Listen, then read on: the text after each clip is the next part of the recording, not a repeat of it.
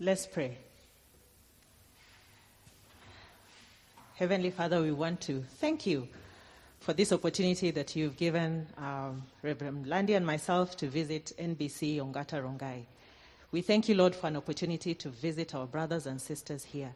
And we pray, Lord, that as we preach and as we bring your word, that our visit will not be in vain, that it will have your results.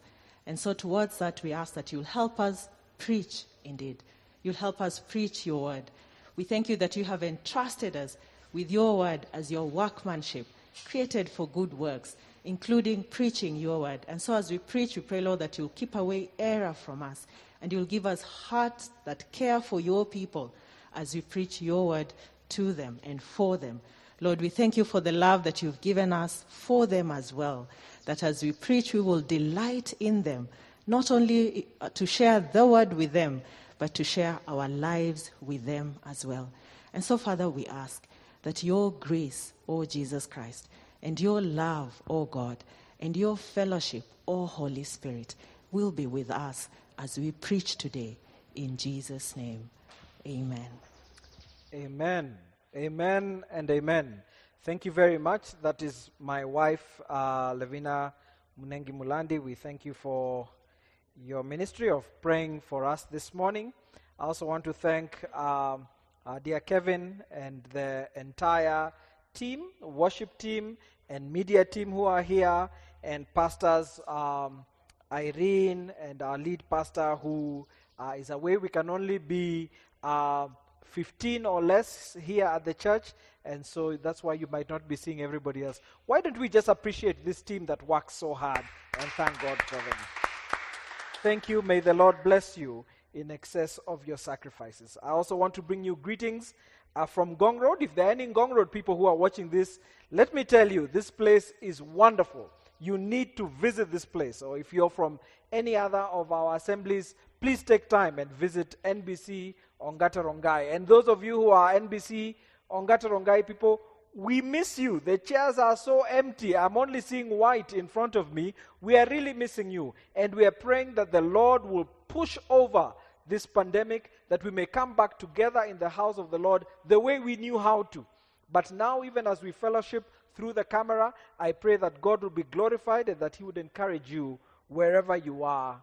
Amen and amen and amen. My wife and I have two sons uh, who are ministering. They do ministry at Ngong Road, and so they are not able to join us for all our journeys, but we are pleased to be here and we thank God. Thank you very much for that recitation uh, from our, our, dear sister Emma and um, our brother uh, who has been pioneering this ministry, uh, Dr.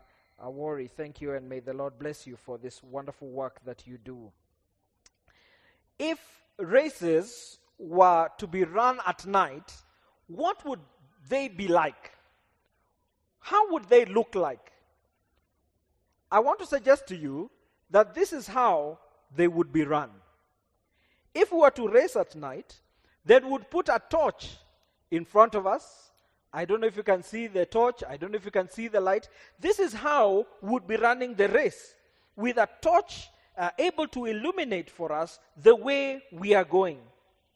But today's believers are so brave that we run in the night of this era of corruption, of um, negative ethnicity, of this pandemic without illumination. We sing, Open the eyes of my heart while our Bibles are closed, and yet expect to journey successfully and to journey this race of grace. The Bible says in Psalms 119, 105, Thy word is a lamp unto my feet and a light to my path. But how come you and I step out of bed confidently without switching on some illumination to help us as we get out a torch, a light, a lamp. Today we begin a series on sanctification. Sanctification can be described as the transformation of a believer in godliness, growth in godliness, greater victory over the power of sin. It can be defined as the time of growth in Christ likeness between justification and glorification. Let me try and describe that because it's going to consume a lot of my thoughts this morning. So, there is a day when you and I surrendered our lives to Christ.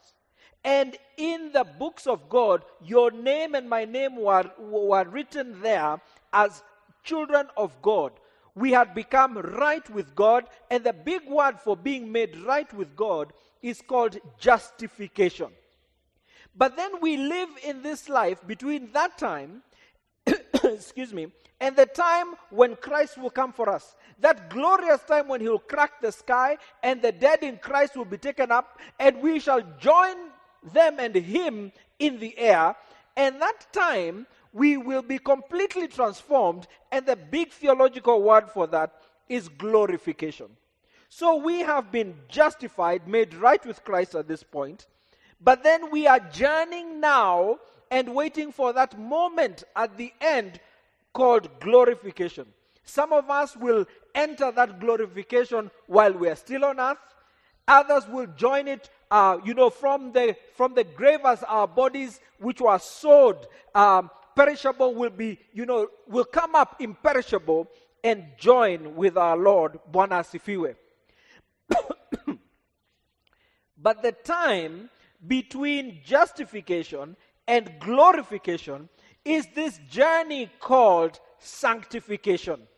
Is this race, is this marathon that we go through day by day, becoming more and more Christ like, growing in godliness, becoming more even in appearance in terms of our relationship with sin, as we put away sin, looking more and more like Jesus Christ. Now, there are various ways in which this sanctification happens, but these ways are not separate from each other, they work together. For example, if we read in the book of James, it has something very interesting to say. If I can read for us James chapter 2, showing that suffering, perseverance, is another tool of sanctification. Consider it pure joy, my brothers and sisters, whenever you face trials of many kinds, because you know that the testing of your faith produces perseverance. Let perseverance finish its work so that you may be mature and complete, not lacking anything. So you see that progress, perseverance to complete this work, to make us mature, that is sanctification that is brought to us through suffering, through perseverance. Another of the ways of sanctification is time and time in the Word. If you read the book of Hebrews, chapter 5, verse 12, verse 13 and 14, the writer to the book, to, of the book of Hebrews says, is rebuking them and saying, By this time you ought to be teachers, but you're still taking milk. By this time, showing that there was an expectation over time that between the time we were, we were justified and now we should be making some progress over time in our sanctification. But then in verse 14, the writer to the Hebrews makes it clear that those who have become mature is because who by constant use of the word of God have attained this level of going from glory to glory, marching on from justification to glorification, the process of sanctification. Last week we looked at yet another of these um, ways of uh, the, the process of sanctification and we looked at Zechariah with our elder Bwana Seto, Dr. Bernard Seto, and we talked about refining fire. Zechariah chapter 13, verse 9, a verse that is also used in Malachi chapter 3, verse 3. And look, it's not describing a fire that destroys. No. In fact, in Malachi 3 3, it gives a wonderful picture. It says, He will sit as a refiner fire he will sit. What does that mean, he will sit? He will sit so that he watches closely over it because the purpose is not to burn the gold or to burn the silver. He will put refiner's fire, but it is to purify. It is these instruments that God uses from the time we are justified, from the time we surrender our lives to Christ, to the time He will come for us, in that process of sanctification. He sits And we go through fire that He has authorized Himself, and not fire to destroy you and I, but fire to purify us. And so Paul writes in this same light another instrument of sanctification. And the setting for this book is that the Thessalonians have reached a place of disillusionment with their faith. You see, they were so enthusiastic having come to receive Christ. They were so excited by this justification that they were now ready for glorification. And they began to be disappointed because stalwarts of the faith, great men and women of the faith, were dying. And they were wondering, how can the righteous die? Is there hope? And if they are dying, when is Jesus coming? And they did not understand that between justification and glorification, there is a process called sanctification. And so Paul writes to them, telling them a little more about the last days, telling them a little more about death of a believer. And then he ends the epistle with these bullet commands How are you to live knowing that God's promise is sure? Because those who have rested, those who are asleep, remember, he's trying to show this is not a permanent state that they're in. They have only slept because Jesus is coming back, and when he cracks the skies, our brothers and sisters, our stalwarts, our heroes in the faith are going to be taken up and with us to meet the Lord Jesus Christ. So he comes towards the end of the book with these bullet commands on how they are to live as they wait for sanctification. Because sanctification is a work of the Holy Spirit, he speaks to them and says three things do not quench the Spirit, do not treat prophecies with contempt, hold on to the good, and reject the evil. Central in those commands is prophecy. Prophecy is a message from God, usually about the future, but theologians have used a term to capture both. It is forthtelling and foretelling. And so it tells us about the future, but also gives us God's message now. And all that is defined as prophecy. It is part of God's instrument, like a map, like a key, like a compass, like a gen- legend to interpret the map of our journey of following Christ from justification to glorification. I'd like to share with us three quick points on this, and I'm going to use uh, three letters that, as Kenyans, we are very, very familiar with ETR, the document we get when we make legitimate purchases and, you know, to show that we have paid the requisite taxes, ETR. But I want to share just three things using those letters, ETR, without much reference to their meaning within the context, the Kenyan receipting context.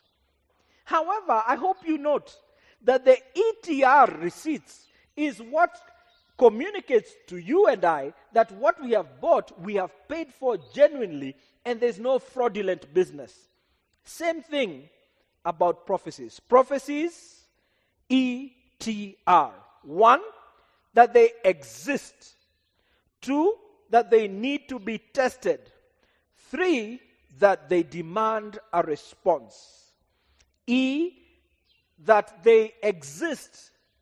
T, that they need to be tested. And R, that they demand a response. You see, there are two words here that Paul uses that we need to take cognizance of. And the two phrases, I beg your pardon, the two phrases use the word do not, do not. The use of the word do not quench the spirit and the use of the word do not treat prophecies with um, do not treat prophecies with contempt is proof that this supernatural intervention in your life and my life is necessary to make a successful journey onward and upward towards glorification. That this divine provision that we are urged not to quench the Holy Spirit and not to treat prophecies with um, contempt is an integral part of you and I growing in sanctification. They are a provision of the Holy Spirit. And that is why we are instructed do not quench the Holy Spirit. What does it mean to quench the Holy Spirit? If we were to use the illustration of a fire, how do you quench a fire? Either you take a bucket of water and throw water into the fire, and you'll have quenched the fire. Secondly, you can remove log by log by log, and in no time, you will have quenched that fire. And Paul is telling these believers in Thessaloniki that if you are going to succeed in this journey of being transformed daily in what he tells the Ephesians, that you may reach the fullness of the stature of Christ, then it, you need to have this divine intervention that requires you not to quench the Holy Spirit of God. And so you need to be careful to check that you are not only following logical things, but that you are open to what the Holy Spirit wants to do. And we are instructed do not quench the Holy Spirit. These two do not and do not, there are provision for our guidance. And that we are, that's why we are instructed not to treat prophecies with contempt. Now, the challenge is this.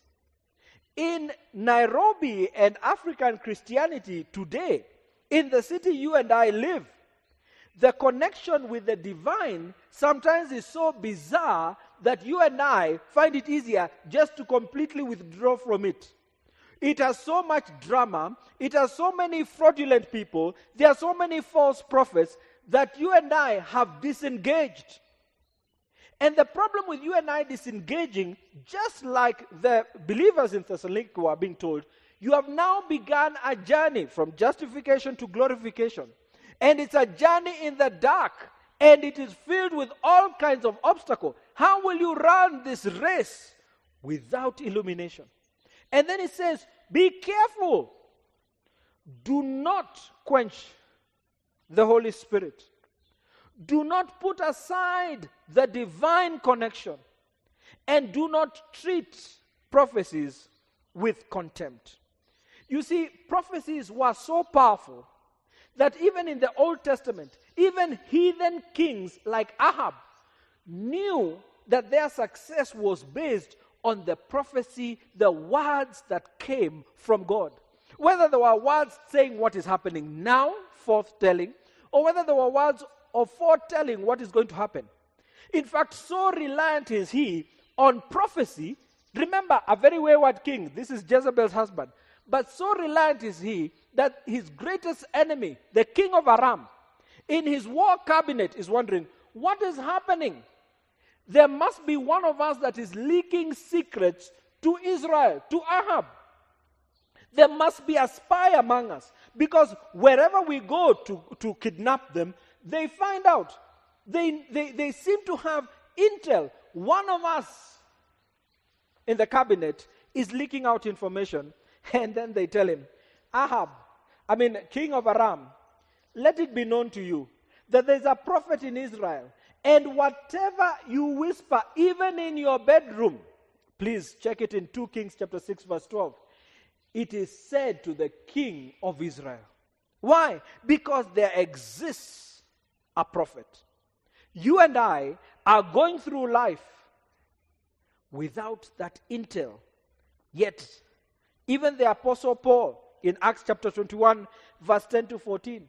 When his life is threatened and he's wondering what is happening, a prophecy by a prophet called Agabus, Acts chapter 21, 10 to 14, helps him to understand that although there is danger, it is, it is so well communicated that he is able to journey this journey of sanctification and of the ministry that God has called him. So they exist. Number two, that they need to be tested. ETR, that they exist, and that's why we're told do not quench and do not treat with contempt the prophecies. But secondly, there are so many false prophecies and prophets that we must test the prophet and we must uh, test the prophecy.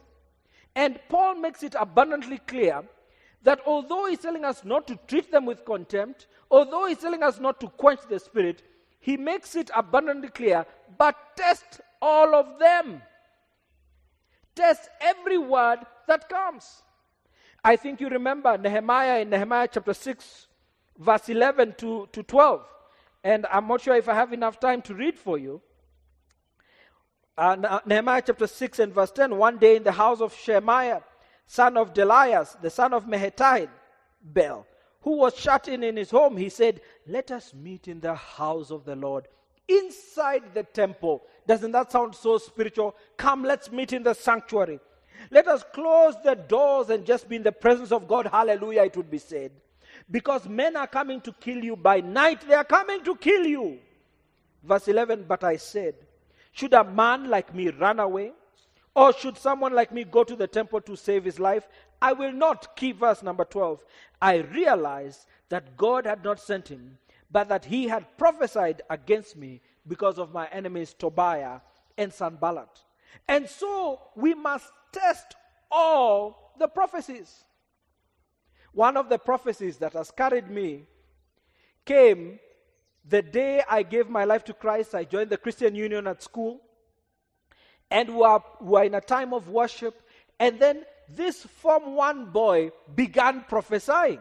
Now, in my school, there was a long hierarchy from Form 1 to Form 6. And then above Form 6, now you have, you know, the monitors, the prefects, the head of houses. It was a long chain of command. Now you can imagine somebody in Form 1 prophesying. And this young man just began prophesying. And I remember the prophecy till today. Because when I had that prophecy, and then I read the same in the Bible, then there was a connection. I was able to test and know this was a true prophecy. Because what did he say? He said he saw a fire burning, and there was this metal pot, I think they're called cauldrons, that was rising from the pot.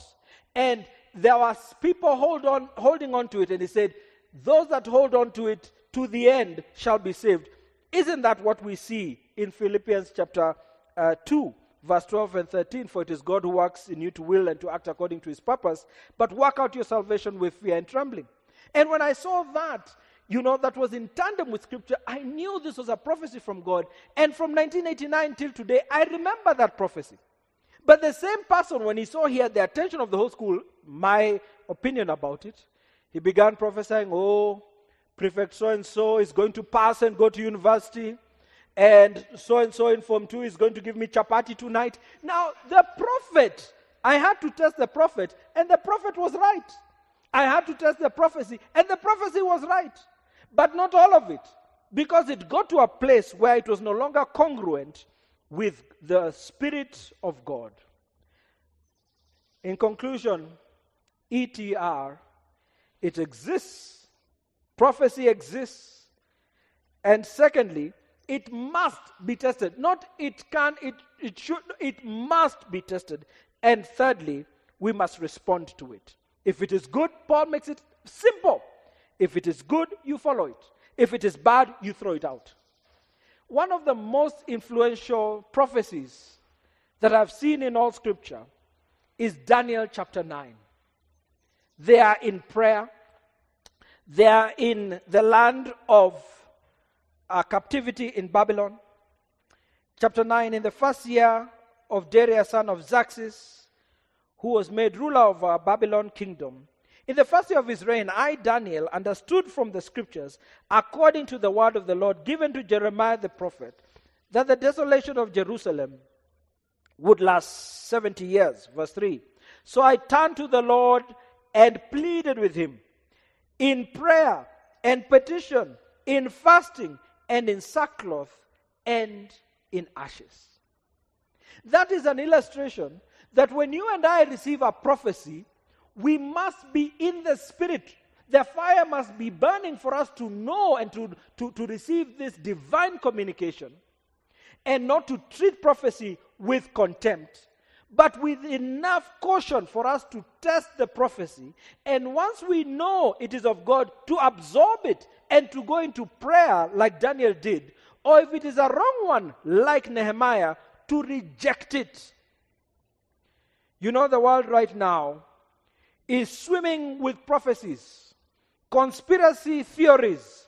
Believers are looking right and left and center for a prophet to tell us this corona.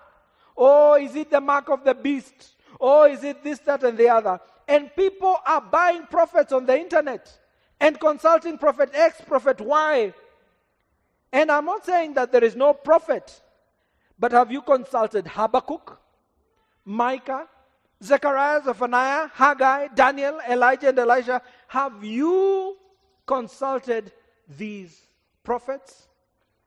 You see, much as I'm urging us, the people of God, that we cannot walk in this corona season without prophecy. We must have indeed illumination for this dark path that we are walking through. But you know, prophecy, the way prophecy comes, because of the way we are told to test it, it must come through. It must be through the word. Because it says in Hebrews chapter 1 in the past, God spoke to us through dreams, through these various ways.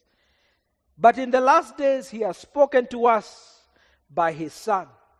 In the beginning was the Word. And the Word was with God, and the Word was God, and the Word became flesh. My brother and my sisters, as you seek how you're going to guide your family, guide your finances, guide your business, guide all kinds of things between the time you are justified and this great challenge we have, for example, right now, or whatever you're going through, disappointments of life and pandashukas of life, I pray that you would not walk without a word. Why do we wake up from bed and with, with, with, with braveness and boldness go into a day before we've received a word of prophecy? Because it's here. And anything external you hear must be congruent with this. My brothers and my sisters, I want to urge you as I come to an end, as I invite the worship team to join me at this time, I ask you just one question as I ask myself. Have you made a commitment every morning? Before you get up and find out what's happening in the nation on Twitter, on Facebook, on, on you know, the, the, the, the stations, have you found out what God Himself is saying about today and about tomorrow? Are you having a daily quiet time? And then, secondly, are you reading Genesis to Revelation? Maybe you're saying it's so late in the year. Why don't you just take time? Even if you're just saying, let me start with the New Testament.